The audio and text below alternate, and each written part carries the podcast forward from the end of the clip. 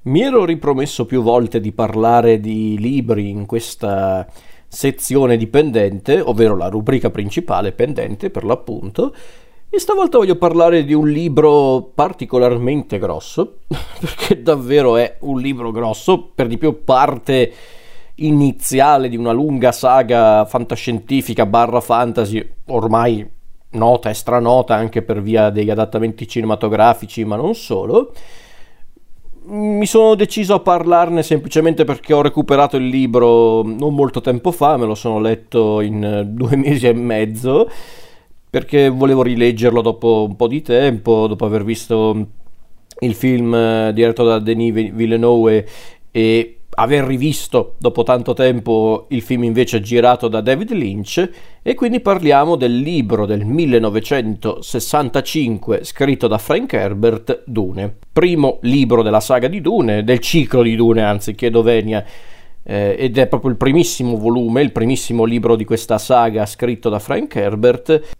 e la storia che inizialmente fu pubblicata su una rivista in due parti, poi Herbert raccolse tutto in un unico libro, nel 65 per l'appunto. Di che cosa parla Dune? Beh, Dune è un, uh, un racconto ambientato in un futuro lontano, in cui i viaggi spaziali sono una realtà, in cui ci sono pianeti che sono stati colonizzati, insomma siamo proprio in un futuro uh, molto lontano, ma nemmeno troppo e qualcuno potrebbe dire, ah, è Guerre Stellari. Eh, diciamo che è piuttosto il contrario, è, è Guerre Stellari che si è ispirato ad una, però sì, il concetto è un po' quello. E in pratica la storia è quella appunto di come eh, delle case eh, di, di, questo universo, proprio case intendo dire proprio organizzazioni barra famiglie di questo universo creato da Frank Herbert, nello specifico la casa della dinastia Atreides e quella della dinastia Arkonen e il romanzo parla proprio di questo, della sfida tra gli Atreides e gli Arkonen per ottenere il controllo del pianeta Arrakis, questo pianeta che è essenzialmente una landa desertica ehm, vastissima, eh, chiamata per l'appunto anche Dune, e che di per sé ha una grande importanza per tutto l'universo di Dune, per quanto riguarda il sistema economico, ma anche proprio il sistema del potere di, di, questo universo, per quanto riguarda l'imperatore, perché c'è anche un imperatore in questo universo, ma proprio anche per eh, il prestigio e il potere che le varie famiglie possono ottenere controllando questo pianeta. Perché mai? Perché il pianeta Arrakis, il pianeta Dune, è l'unico luogo in tutto il, il, l'universo, tutto il cosmo, che produce la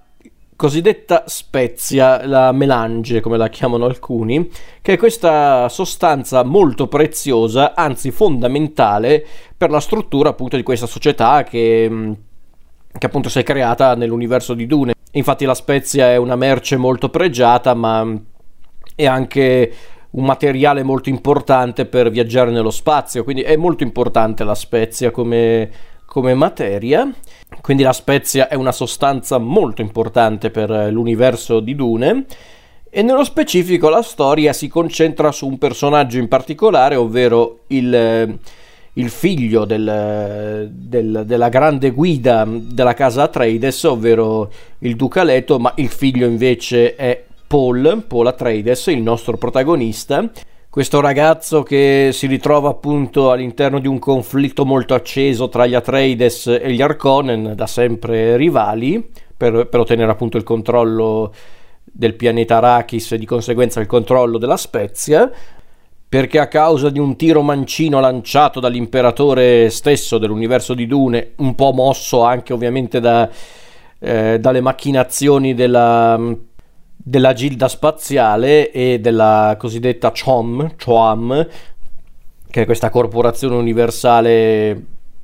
dell'universo di Dune che detiene il monopolio dello sviluppo commerciale di questo, di questo universo e quindi appunto a causa delle macchinazioni ordite dalla Gilda e dall'imperatore stesso ecco che ha inizio un vero e proprio piano di conquista per Arrakis eh, che vede come principali invasori gli Arkonen e Paul quindi si ritroverà costretto non solo a dover eh, vedere la sua casa distrutta dagli Arkonen ma dovrà anche seguire la propria strada per vendicare la morte dei suoi cari e anche per a quanto pare realizzare una misteriosa profezia che a quanto pare riguarda lui stesso. Perché infatti c'è questa profezia che a quanto pare renderebbe eh, Paul il cosiddetto messia eh, che aspettavano i Freeman, ovvero il popolo di Arrakis, eh, per appunto riottenere il controllo del pianeta e scacciare gli invasori. Questa a grandi linee è la storia, ma c'è molto di più, però questa diciamo che a grandi linee è la storia che alla fin fine è un, un, percorso dell'eroe, un viaggio dell'eroe in piena regola, ma c'è anche molto di più, chiaramente, altrimenti Dune non sarebbe quel libro così tanto amato e apprezzato dal, dal pubblico, sia di lettori che di spettatori. E appunto Frank Herbert scrisse quest'opera tra il 63 e il 65, tipo, poi pubblicò il libro per intero nel, nel 65, creando di conseguenza il ciclo di Dune. Eh,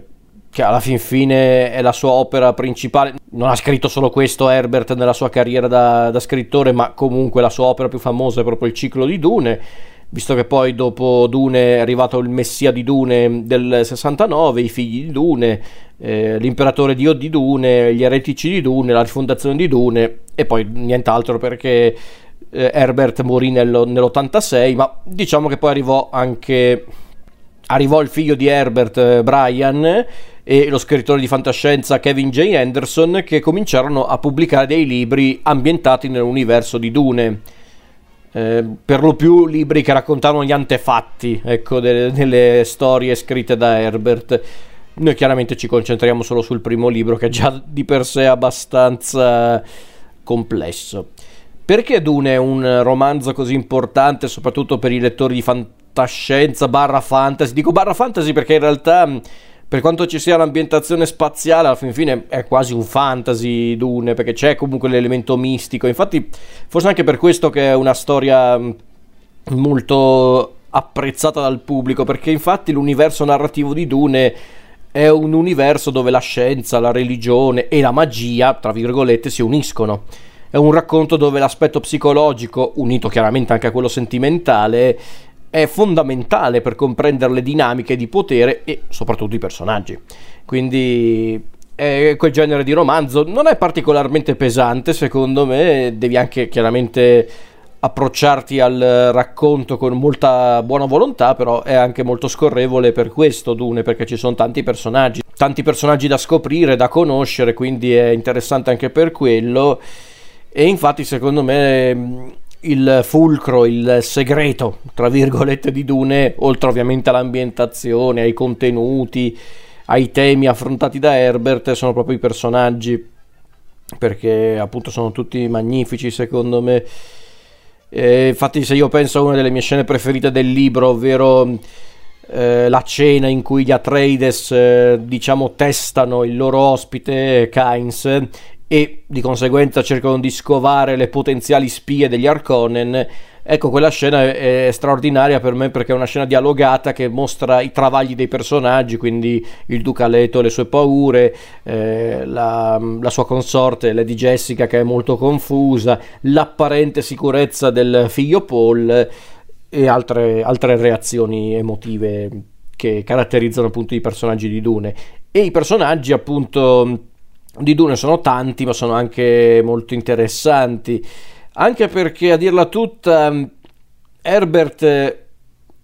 fa una distinzione netta tra i personaggi. Ci sono i buoni, che sono gli Atreides e i Freeman, e i cattivi, che sono gli Arconen e a conti fatti l'impero e la Gilda. Ma sono comunque sfaccettati come personaggi. Non è che eh, Herbert gioca facile su quell'aspetto, perché gli stessi protagonisti, Lady Jessica, Paul. Eh, e in generale i nostri eroi non sono personaggi facili da comprendere a una prima occhiata e anche conoscendoli eh, meglio col passare del tempo mentre leggi il libro eh, ti rendi conto che sono personaggi ancora da scoprire per davvero. Come anche gli stessi cattivi che sono forse un po' più stereotipati anche forse più semplici da comprendere ma anche loro sono comunque personaggi molto interessanti. E quindi abbiamo appunto gli Atreides che sono persone onorevoli ma per questo spesso troppo succubi del, dei loro sentimenti, delle loro emozioni. Quindi abbiamo Paul che è il nostro protagonista, questo ragazzo prodigio che che potrebbe davvero salvare il mondo, ma che essendo appunto un ragazzo deve anche combattere con i suoi dubbi, le sue paure e che quando accetta il, il suo ruolo, il suo compito, la sua responsabilità, perché no? Eh, ecco che la sua mutazione è tale che mm, riesce a appunto ad accettare il suo compito, ma allo stesso tempo deve prepararsi a, eh, a perdere forse qualcosa di se stesso come essere umano, quindi non è un personaggio proprio eh, stereotipato regolare Paul, per questo forse piace a tanti lettori, ma anche i personaggi appunto più buoni come il Duca Leto, questo personaggio carismatico, intelligente, ma anche appunto succube delle sue emozioni, eh, oppure mh, mm, Lady Jessica che personalmente è uno dei miei personaggi preferiti, questa donna che deve innanzitutto lottare in un mondo soprattutto di uomini, ma deve anche appunto combattere la, la sua doppia natura come, come sacerdotessa, ma anche come appunto madre e moglie. E, insomma, è un personaggio molto interessante. Va per dire anche i vari personaggi secondari come Garni Alec, il, il guerriero menestrello di, del Ducaleto, altro personaggio che io adoro, Garney è uno dei miei preferiti, ma poi c'è anche Tufir Awat che è il Mentat. I Mentat sarebbero questi eh, esseri umani mm, speciali all'interno dell'universo di Dune, sono praticamente dei, dei supercomputer fatti persone in pratica, ovvero persone che elaborano appunto informazioni e dati, tra virgolette, con la propria mente, quindi sono personaggi molto importanti e fondamentali per i piani sia dei buoni che dei cattivi, infatti non a caso sia gli Atreides che gli Arconen hanno un Mentat, nel caso degli Atreides è appunto Tufir, mentre invece per gli Arconen è, è Petir. Eh, Petir de Vries, scusate. Quindi c'è appunto anche questo contrasto sul piano dell'intelligenza, sul piano delle informazioni. Poi abbiamo anche il personaggio di Alia, la sorella minore di Paul, che comparirà soltanto eh, nel terzo atto della storia, ma che avrà un ruolo molto importante, personaggio anche questo molto particolare e interessante. Poi ci sono i Freemen, che sono personaggi che stanno un po' nel mezzo, eh, perché sono gli indigeni, sono gli abitanti di Arrakis, di, del pianeta Dune, sono degli indigeni decisi a cambiare il mondo, poiché consapevoli della preziosità di alcune risorse, come appunto, anzi, soprattutto la spezia e di come il mondo abbia bisogno di salvatori, ma anche i Freeman comunque sono personaggi che hanno le loro regole, le loro leggi, i loro principi, perché no? E quindi abbiamo appunto anche qua personaggi legati ai Freeman come Channy, la, la, la figlia eh, di, un, di uno appunto dei primi Freeman che incontriamo nella storia, ovvero Kynes, il planetologo, il planetologo, il planetologo imperiale di Arrakis eh, ma poi appunto abbiamo anche Stilgar, il leader dei Freeman eh, e altri personaggi come Jamis eh, e Ara, personaggi molto interessanti, anche questi molto sfaccettati. Sinceramente non so se Herbert si è ispirato a qualcosa in particolare per, eh, per creare i Freeman, però ricordano un po' quei nomadi del deserto, magari c'è anche qualche elemento che condividono con i nativi d'America, quindi diciamo che i Freeman rappresentano un po' quello. Poi ci sono i cattivi principali, ovvero gli Arconen, che sono i capitalisti fatti e finiti, sono avidi, cinici, arrivisti, arroganti, leggermente anche perversi. Infatti Herbert li descrive così, contratti perversi, molto grotteschi rendendoli talvolta, a parte il barone, anche un po' stupidi a, dirle, a dire il vero. Perché infatti il barone Vladimir Arkonen, il cattivo principale di Dune, è un personaggio appunto grottesco, un po' perverso, ma anche furbo. O comunque uno che capisce che la situazione può esplodere. Eh, nel peggiore dei modi se non la sa gestire. Poi ci sono appunto gli altri Arkonnen principali come Raban, il nipote del barone, il Mentat deviato Peter De Vries, questo Mentat a dir poco spregevole che lavora con il barone ma di cui non si fida mm, e diciamo che la sfiducia è ricambiata quindi anche quei personaggi assurdi ma ehm, interessanti, come anche il personaggio di Fade eh, Rauta, il nipote prediletto del barone, che avrà anche lui un ruolo importante nell'ultimo atto della storia. Oltre ovviamente queste casate c'è anche l'imperatore, l'imperatore Shaddam IV,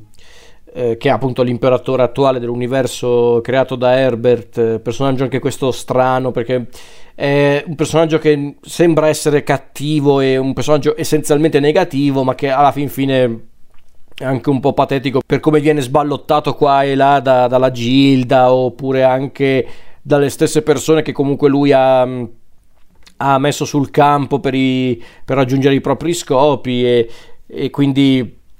appunto interessante il personaggio dell'imperatore, come anche interessanti i personaggi che girano intorno all'imperatore, come per esempio il, il, conte Fenrig, questo personaggio che viene definito il commesso viaggiatore dell'imperatore, ma anche la figlia maggiore dell'imperatore Irulan, personaggio che avrà anche questo un ruolo importante più nei seguiti che nel, nel libro stesso, e poi ovviamente i, i Sardaukar, i, i, soldi, i super soldati del, dell'impero, questi personaggi a dir poco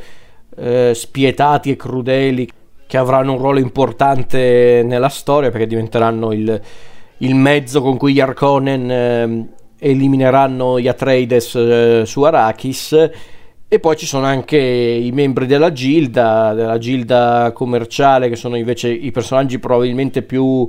eh, viscidi, i personaggi più negativi dell'universo di Dune quelli della gilda spaziale perché sono i parassiti assoluti e i veri cattivi della saga poiché estremamente avidi, arroganti e soprattutto insaziabili. Quindi sono proprio i rappresentanti del, ehm, appunto del, del, lato peggiore dell'universo creato da Herbert e in fondo sono loro i veri cattivi sono loro quelli che manovrano bene o male un po' tutte le azioni del, eh, del libro da, da, tra cui appunto l'idea appunto di, di organizzare il colpo di stato su Arrakis che vede il coinvolgimento degli Arconen e dell'imperatore stesso. E quindi da qui arriviamo anche a un punto fondamentale del libro di, di Herbert, ovvero i temi, le tematiche e qui ce ne sono parecchie da, da, analizzare tra le tematiche perché infatti uno dei motivi per cui Dune è un libro tanto apprezzato è anche per questo, appunto per le riflessioni che Herbert ha voluto inserire nella storia, come per esempio una riflessione sulla guerra, di come la guerra eh, è addirittura in certi, anzi quasi sempre è comunque soprattutto una questione di affari, una questione economica che poi esplode e diventa un conflitto anche bellico.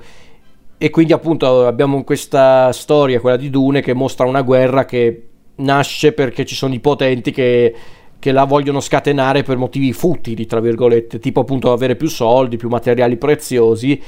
per poi pentirsene poiché consapevoli che questa guerra potrebbe peggiorare da lì in poi. Vedasi per esempio il ricatto ordito da Paul per salvare Arrakis e minacciare lo stesso imperatore. Quindi, su certi aspetti, è una di quelle storie che vuole mostrare appunto di quanto la guerra sia alla fin fine una futilità. Perché appunto la guerra può nascere per motivi eh, economici o perché appunto c'è, c'è un gruppo di persone, ci sono nazioni che vogliono appunto più potere, più risorse o anche solo più rispetto, tra virgolette, dagli altri, ma poi alla fine la sostanza è un'altra, ovvero è un, è un, conflitto bellico che porta soltanto alla morte di tante persone e tante sofferenze nel mondo. Quindi, su, su quell'aspetto, Udune è uno di quei racconti che appunto vuole mostrare la futilità della guerra. E quindi di conseguenza uno dei temi principali della storia è proprio anche la comunicazione tra i popoli. E infatti, se ci fate caso, il mondo di Dune, nonostante sia ambientato in un futuro prossimo, è anche un futuro in cui non c'è tanto eh, quella tecnologia super avanzata che si vedono in tanti racconti, che siano libri, film, fumetti, ambientati in un futuro remoto. Ehm, anzi, l'assenza di eccesso di tecnologia ha portato a, alla, chiamiamola, creazione dei Mentat, appunto queste figure a dir poco... Eh, cruciali per gli affari di tutti, degli Atreides, degli Arconen, dell'imperatore, ma che sono anche delle figure molto inquietanti, molto pericolose, perché sono appunto macchine pensanti, sono supercomputer eh, eh, formato uomo, formato essere umano, quindi personaggi anche molto inquietanti. Di conseguenza Dune è anche una storia che parla anche di questo, di un futuro che sembra avere tutto, ma che su certi aspetti mm, non ha neanche certezze concrete. Infatti, non a caso per alcuni, come per esempio i Freeman, eh, c'è il bisogno di trovare un salvatore, un bisogno necessario, eh, davvero necessario. Ovviamente quelli sono sempre punti di vista come nel mondo reale e infatti non a caso il nostro protagonista è proprio Paul, questo ragazzo che si ritrova in un mondo ostile, dominato dall'avidità per lo più, e che poi si rende conto che probabilmente per eh, migliorare o comunque cambiare il mondo dovrà rinunciare a tante cose e soprattutto dovrà eh, appunto lottare per davvero per eh, ottenere eh, un po' di rispetto anche solo per per, diciamo, per raggiungere l'obiettivo finale, il suo destino e non a caso un altro tema presente in Dune è proprio il destino, il destino, tra virgolette, il destino si può modellare e infatti non a caso c'è la questione dei sogni, del futuro apparentemente già scritto che è un elemento molto importante per la crescita di, di Paul, ma non solo, anche di altri personaggi, come per esempio Lady Jessica, che su certi aspetti è, è la coprotagonista della storia, perché infatti buona parte della narrazione è quasi sempre dal punto di vista o di Paul o di, o di Lady Jessica. Poi ogni tanto il punto di vista della narrazione cambia, ogni tanto vediamo qualche capitolo dedicato al barone Arconen, uno addirittura a Garni Alec, quindi non è una storia che ha un unico punto di vista, però quelli principali sono quelli di Paul e di Lady Jessica. E non ho nominato Paul e Lady Jessica a caso perché infatti c'è un altro tema molto importante in Dune, ovvero l'amore. Ma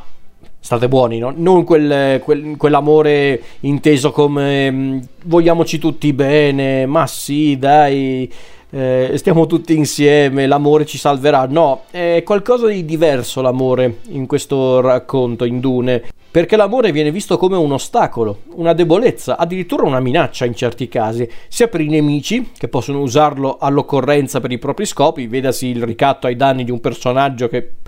porterà appunto alla disfatta eh, di, una, di, un, di una determinata casata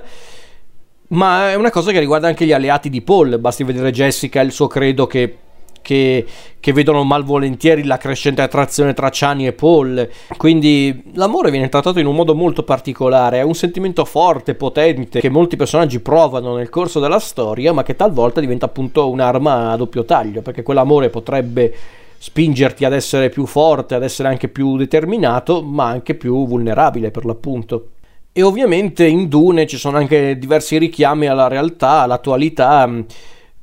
ci sono sia riferimenti di allora, ma anche riferimenti ad oggi. Se guardiamo comunque l'attuale situazione del nostro mondo, tipo quello che sta succedendo in Medio Oriente, la guerra in Ucraina, le crisi climatiche,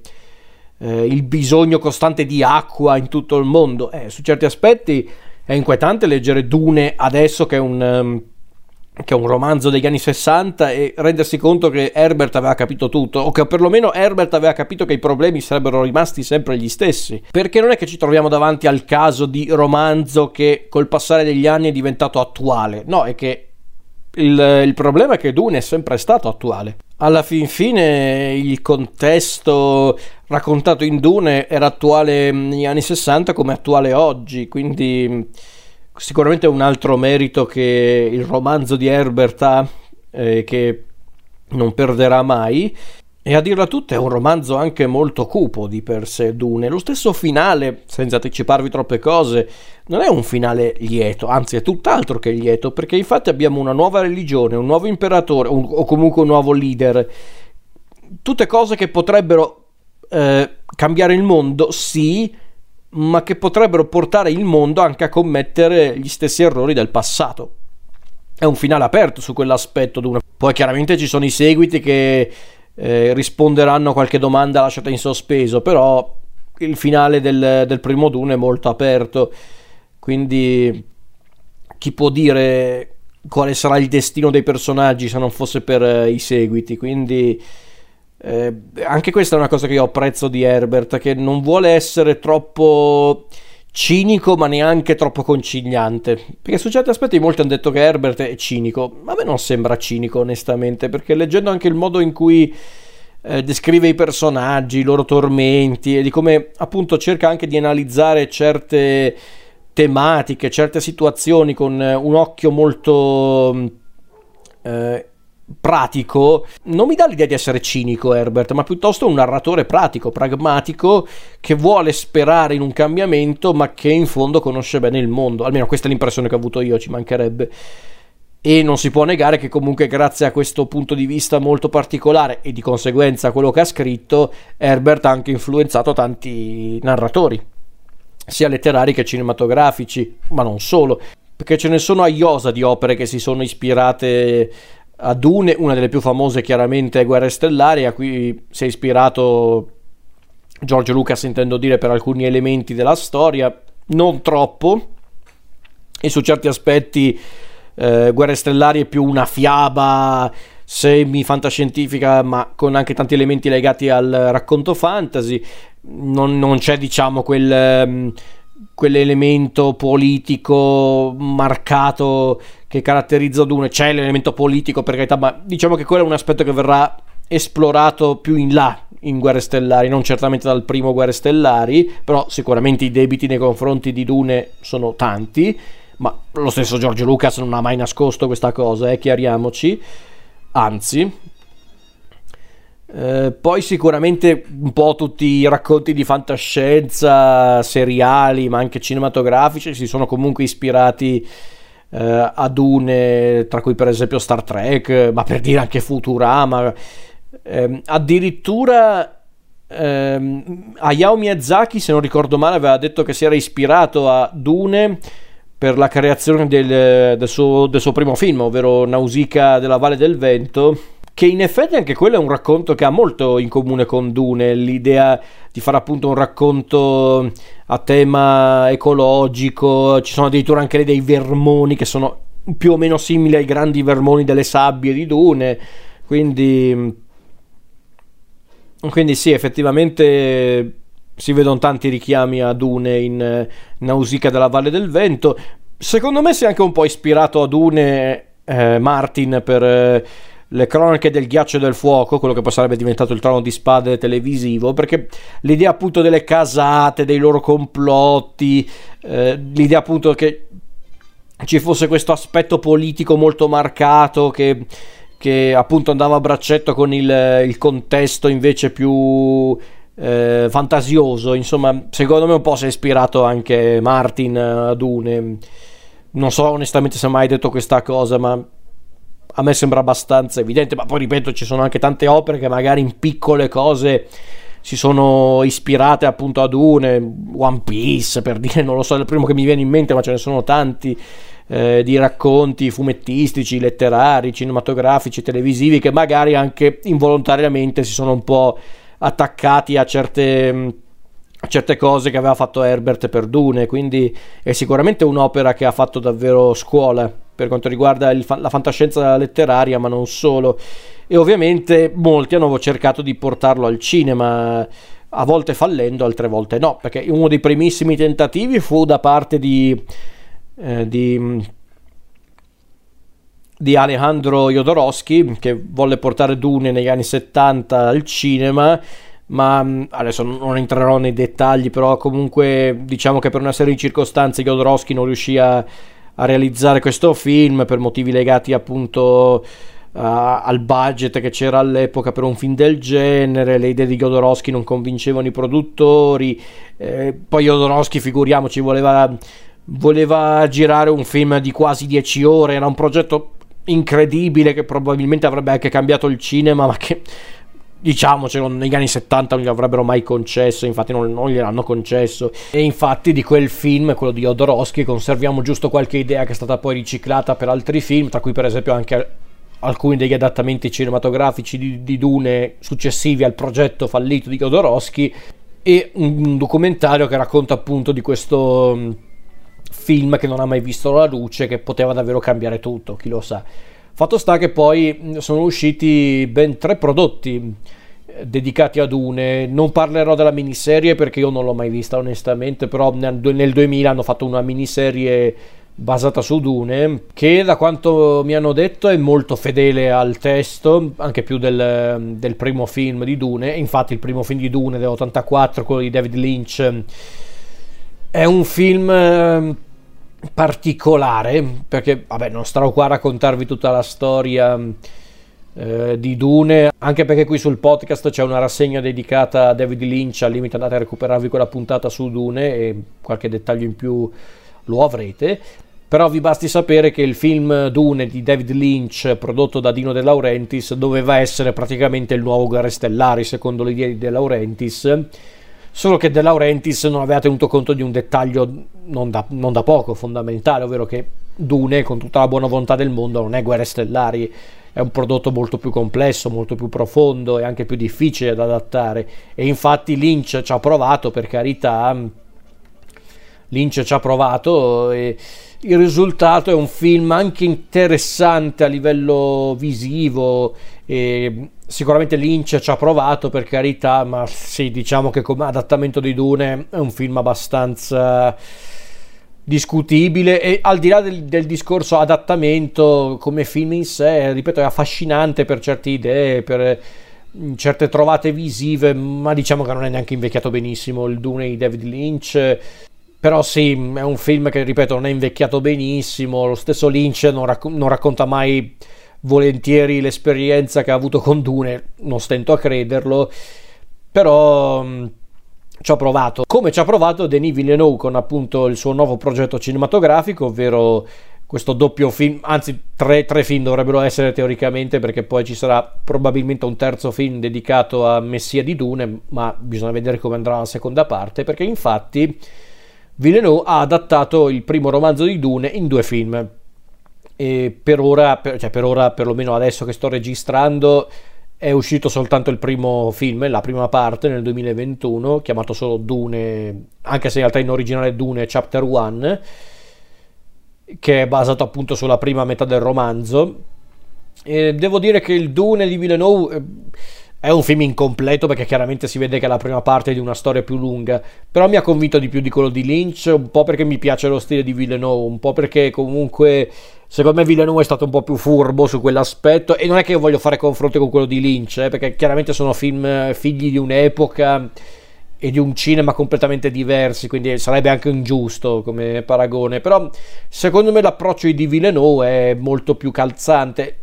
È vero che anche Villeneuve ha dovuto cambiare qualcosa e ha adattato il suo stile per, ehm,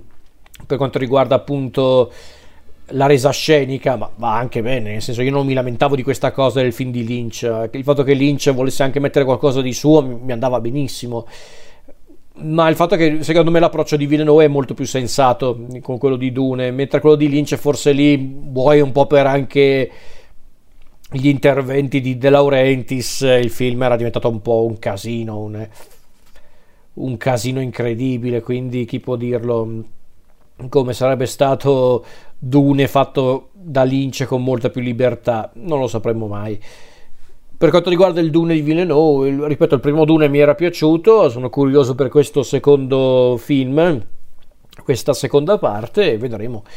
Fatto sta che, che mi fa piacere che al cinema Dune sia tornato, perché così permetterà a tante persone di recuperare il libro di Herbert che rimane un classico appunto del genere fantascientifico letterario, ma soprattutto è un romanzo che merita tanti riconoscimenti perché,